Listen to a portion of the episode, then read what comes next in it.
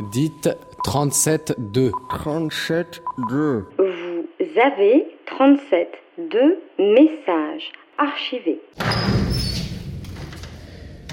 Depuis 53 ans, je m'appelle Laura. C'est moins que mon âge, mais c'est comme ça.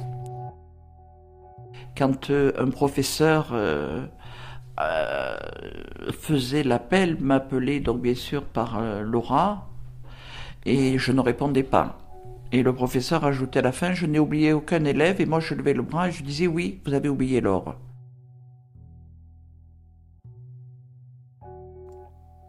Cette semaine, dans 37.2, on écoute Laura.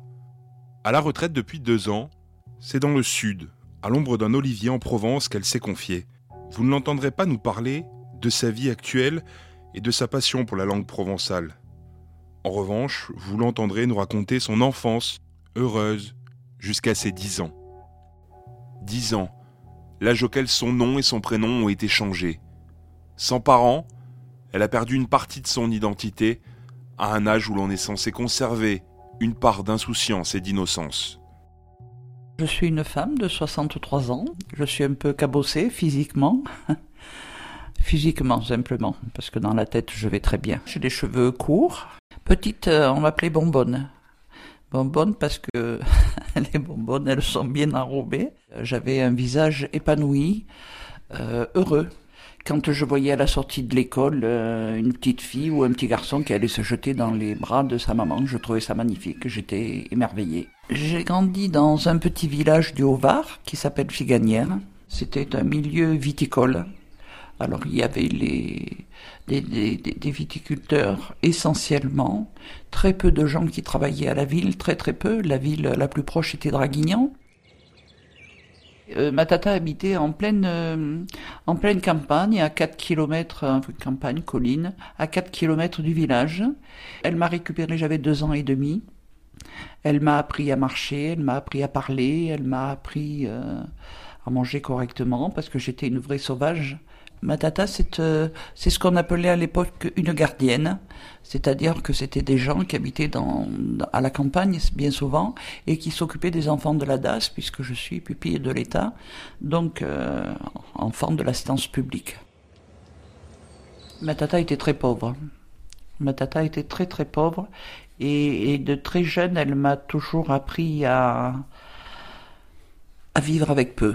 Et jusqu'à l'âge de mes dix ans, à aucun moment je me suis dit je suis riche, je suis pauvre.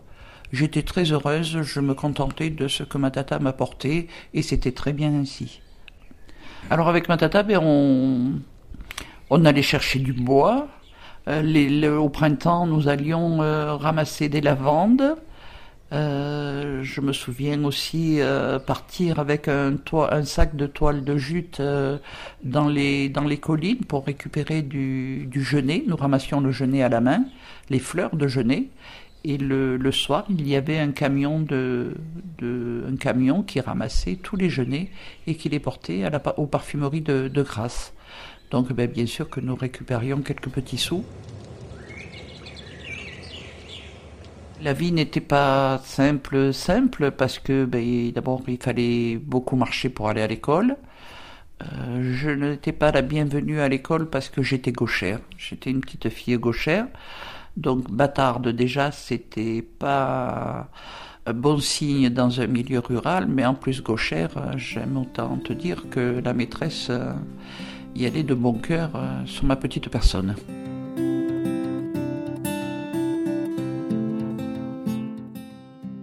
Ma tata se faisait beaucoup de soucis euh, de savoir que nous étions sur les routes euh, euh, tard le soir. Elle avait loué une maison parce que son, sa santé dépérissait et ma tata est tombée malade et elle en est décédée. J'avais à peine plus de 10 ans.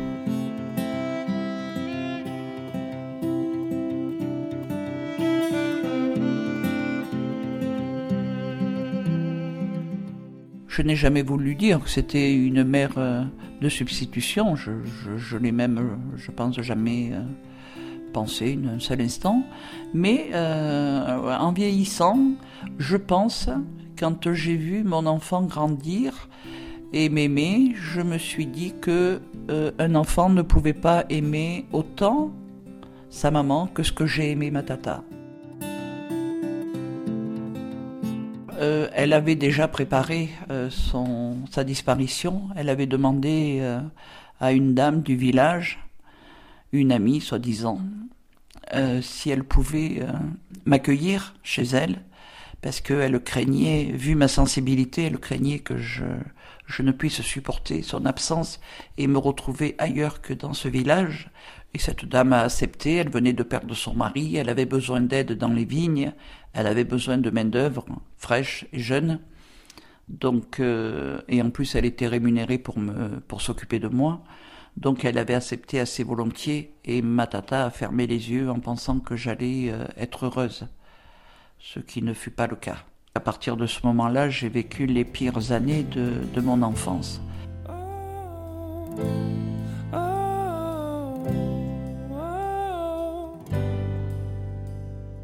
Alors il se passe beaucoup de choses. Il se passe d'abord euh, pour moi la consternation, la tristesse, une grande tristesse. Je n'avais qu'elle. Je voyais bien dans mes yeux qu'elle m'aimait beaucoup. Je le sentais, même si c'était une femme très, très dure. Mais elle était juste, elle était fière, elle était, elle m'a beaucoup appris, beaucoup. Dans mon caractère aujourd'hui, je pense que je, je, je lui ressemble. J'ai voulu prendre son, son caractère très fort. Elle était très très forte.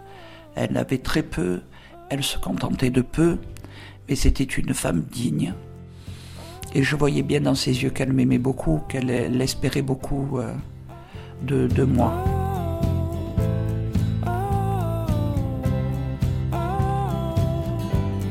Il y a eu le décès de ma tata qui m'a traumatisé, mais il y a eu aussi ce changement de nom.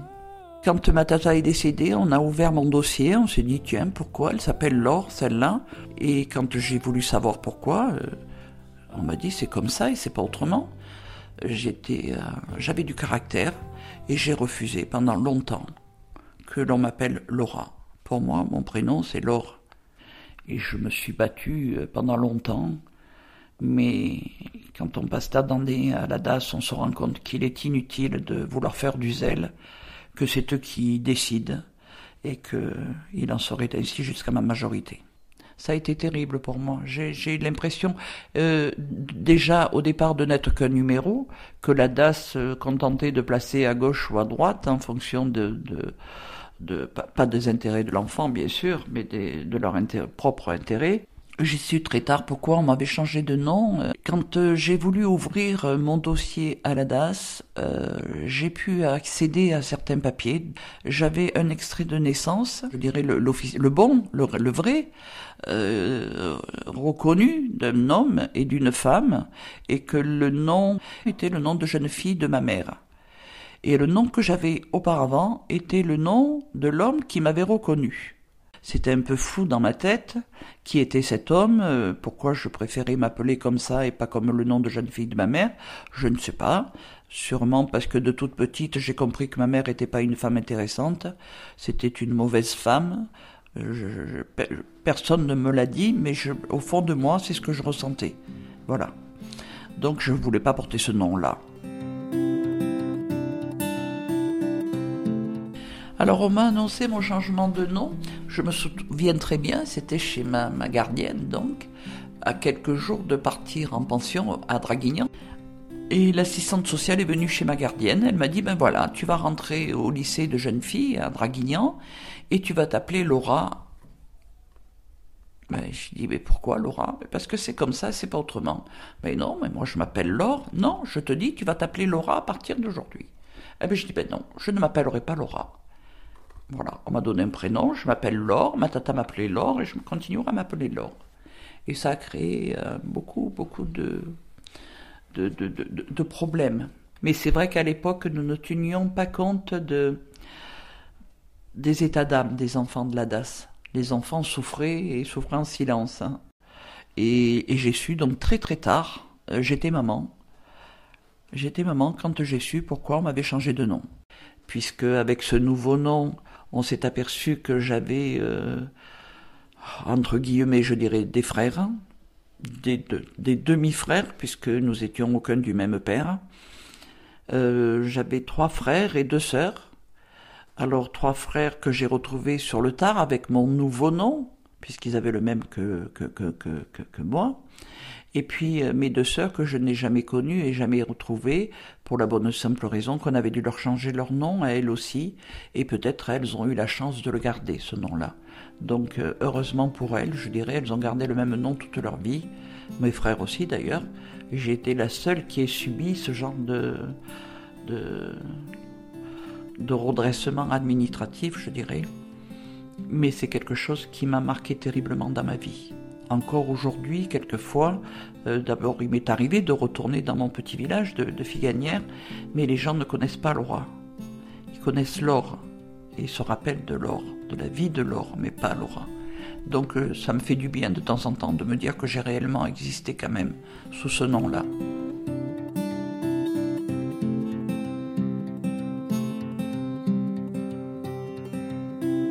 Et puis à 33 ans, j'ai été maman et j'ai, comment dire, ça a été d'abord le plus beau moment de ma vie.